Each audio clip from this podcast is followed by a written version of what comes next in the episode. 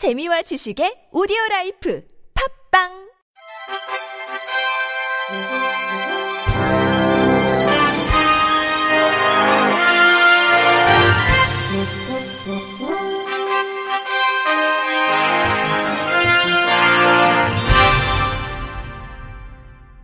청취자 여러분 안녕하십니까? 9월 15일 금요일 KB에서 전해드리는 생활 뉴스입니다. 다음 달 추석부터 명절 전날과 당일, 다음 날 등 총 3일 동안 전국 고속도로를 이용하는 모든 차량의 통행료가 면제됩니다. 국무회의는 이 같은 내용을 담은 유료도로법 시행령 개정안이 국무회의를 통과했다고 10일 밝혔습니다. 개정안에 따라 한국도로공사가 관리하는 제정고속도로와 인천공항 고속도로 등 16개 민자고속도로를 포함한 전국 모든 고속도로의 통행료가 면제됩니다. 제3경인도로와 서수원 의왕도로 등 지자체가 관리하는 유로도로는 지자체 여건에 따라 자율적으로 시행합니다. 면제 대상은 10월 3일부터 5일 사이 고속도로를 이용하는 모든 차량입니다. 국토부는 이 밖에도 내년 2월과 3월에 열리는 평창올림픽 본행사 기간과 패럴림픽 기간 등 총 27일 동안 고속도로 통행료를 면제할 방침입니다. 대상 도로는 대선 공약에 따른 영동고속도로 통행료 면제 방안과 행사장 인근 요금소를 진출입하는 차량에 대한 통행료를 면제하는 방안 등을 검토 중입니다. 김현미 국토부 장관은 추석 명절 고속도로 통행료 면제를 통해 국민들의 고향길이 가벼워졌으면 좋겠다며 앞으로 민자고속도로 통행료 부담 경감 등 고속도로 공공성 강화를 차질 없이 추진하겠다고 말했습니다. 코레일이 열차 이용 확대를 위해 오는 15일부터 주말에 운행하는 일부 KTX의 운행 구간을 연장한다고 밝혔습니다. 대상 KTX는 수원에서 부산 구간 4개 열차, 용산에서 익산 간 2개 열차, 서울에서 마산 간 2개 열차로 모두 8개 열차입니다. 수원에서 부산 구간 KTX 임시 열차는 주말 이용객을 위해 상하행 각 2회씩 4개 열차를 서울역까지 연장 운행하고 오는 12월 경강성 KTX 개통 전까지 운행합니다. 서대전역을 경유해 용산 익산 구간 운행하는 KTX 상하행 각 1개 열차를 전주역까지 연장 운행하고 서울 마산 구간을 운행하는 상하행 각 1개 열차는 진주역까지 연장 운행합니다. 유재영 코레일 사장 직무대행은 앞으로도 고객의 열차 이용 편의를 더욱 높이는 다양한 방안을 강구하겠다고 말했습니다. 최근 식품의약품안전처는 비타민 D의 일일 영양소 섭취 기준을 기존의 두 배로 올렸습니다. 성인 기준 비타민 D 충분 섭취량은 5마이크로그램이었으나 이제는 10마이크로그램으로 증가했습니다. 비타민 D가 뼈, 근육, 면역력 등 신체에 미치는 중요성이 대두되고 있지만 국민 건강 영양조사 결과 비타민 D 부족 인구 비율이 매우 높게 나타났기 때문입니다. 비타민 D는 칼슘과 더불어 뼈를 튼튼하게 하는 대표적인 영양소입니다. 칼슘의 흡수를 도와 뼈의 밀도를 높이고 골절, 골다공증 등의 위험을 줄여줍니다. 또 비타민 D는 행복감을 높이는 세로토닌 호르몬 합성에 관여해 우울감을 줄여주는 효과가 있습니다. 미국 조지아 대학의 연구를 통해 겨울철 우울증의 직접적인 원인이 비타민 D 부족이라고 밝혀진 바 있습니다. 비타민 D는 식품으로 섭취할 수 있지만 대부분 햇볕을 통해 피부에서 합성됩니다. 그러나 우리나라는 계절적으로 일조량이 적은 시기가 분명해 비타민 D가 부족하기 쉬운 환경입니다. 최근 국민건강 영양조사 결과 한국인 93%가 비타민 D 부족 상태였습니다. 직장인이나 학생처럼 하루 종일 햇볕이 없는 실내에서 생활하는 것도 문제입니다. 또 염증성 장질환 환자, 소장 절제술을 받은 사람, 노인도 비타민 D가 부족하기 쉽습니다. 비타민 D를 충분히 합성하려면 하루 최소 15분 이상 햇볕을 쬐야 합니다. 오전 10시에서 오후 2시 사이가 가장 적당하며 몸에 자외선 차단제를 바르지 않은 상태여야 합니다. 버섯이나 참치, 연어, 새우 등의 식품 섭취를 통해서도 비타민 D를 섭취할 수 있습니다.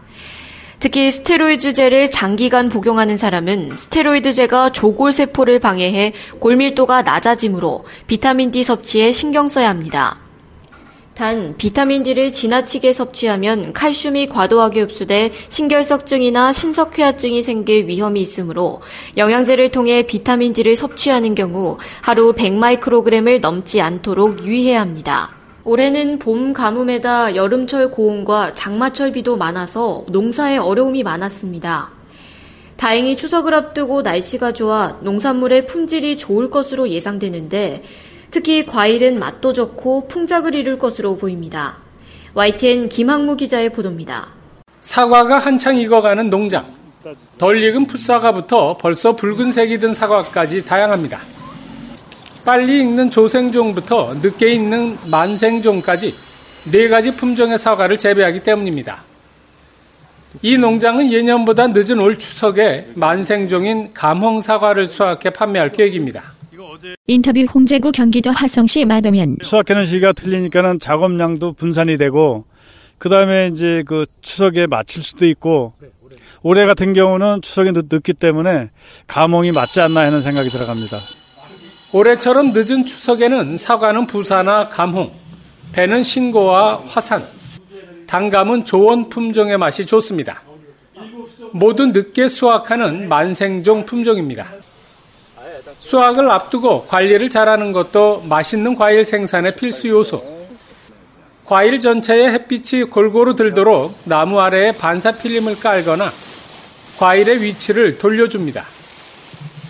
그물이나 조류 퇴치 장비를 설치하는 것도 상품성 유지에 중요합니다. 인터뷰 나상수 농촌진흥청 농촌지도사 예, 착색 관리라든지 이런 수분 관리, 물 관리 이러한 그 관리만 잘 해 주시면 올해는 추석이 늦기 때문에 중간생종 계통으로 해서 굉장히 맛있는 그런 고품질의 이런 과일들이 유통될 것으로 예, 생각되고 있습니다.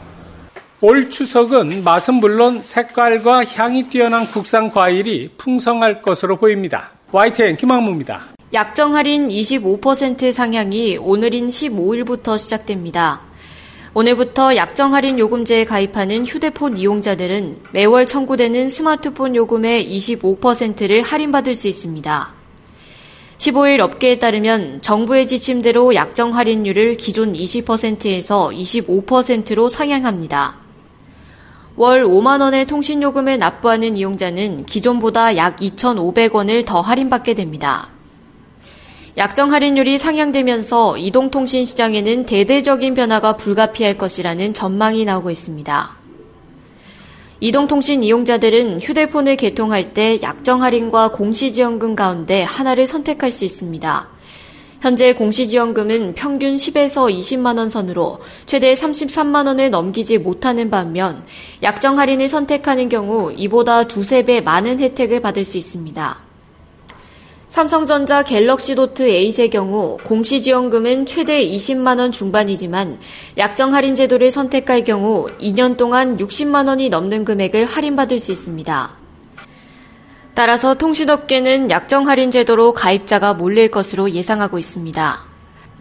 업계 한 관계자는 약정 할인 제도 상향과 맞물려 삼성전자의 갤럭시 노트 8과 LG전자의 V30이 출시된다며 가입자 대부분이 약정 할인으로 쏠릴 것으로 보이는 만큼 통신사의 부담도 늘어날 수 있다고 말했습니다.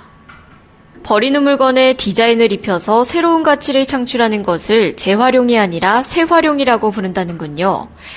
새롭게 주목받고 있는 이 분야 디자이너들을 채널A 조현성 기자가 만나봤습니다.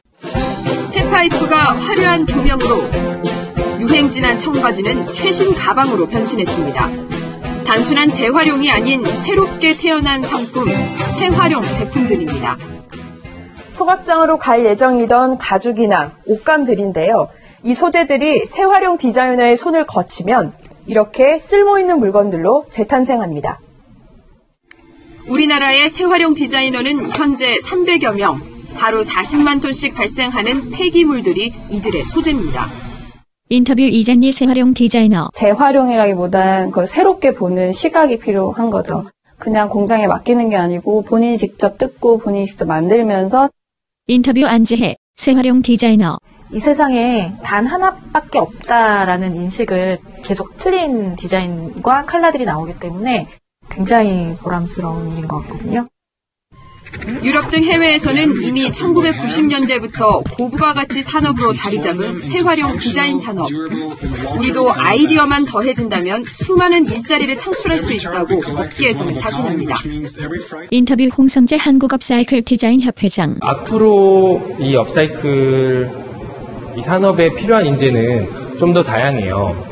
업사이클 문화만 홍보 마케팅 할 사람도 필요하고요. 전시 기획자도 필요하고, 업사이클만 연구하는 연구자도 필요하고. 채널A 뉴스 조현선입니다. 끝으로 날씨입니다. 오늘 낮 기온 서울이 28도, 대전과 전주가 27도, 대구 25도까지 오르면서 전국 내륙 지방의 하늘이 맑은 가운데 가을볕이 따갑게 내리쬐습니다.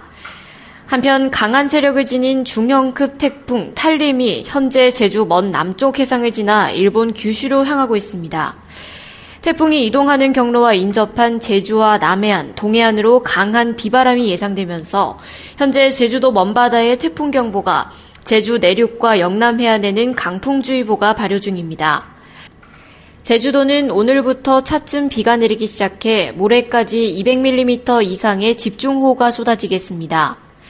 강원 영동과 경북 동해안 등에도 내일부터 모레까지 많게는 150mm가량의 비가 내릴 것으로 예상됩니다. 이들 지역으로의 태풍 영향은 주말까지 계속될 전망입니다. 서울 등 그 밖의 지역에서는 주말 내내 대체로 맑은 날씨가 이어지겠습니다. 이상으로 9월 15일 금요일 생활뉴스를 마칩니다. 지금까지 제작의 이창현, 진행의 이정화였습니다. 고맙습니다. KBRC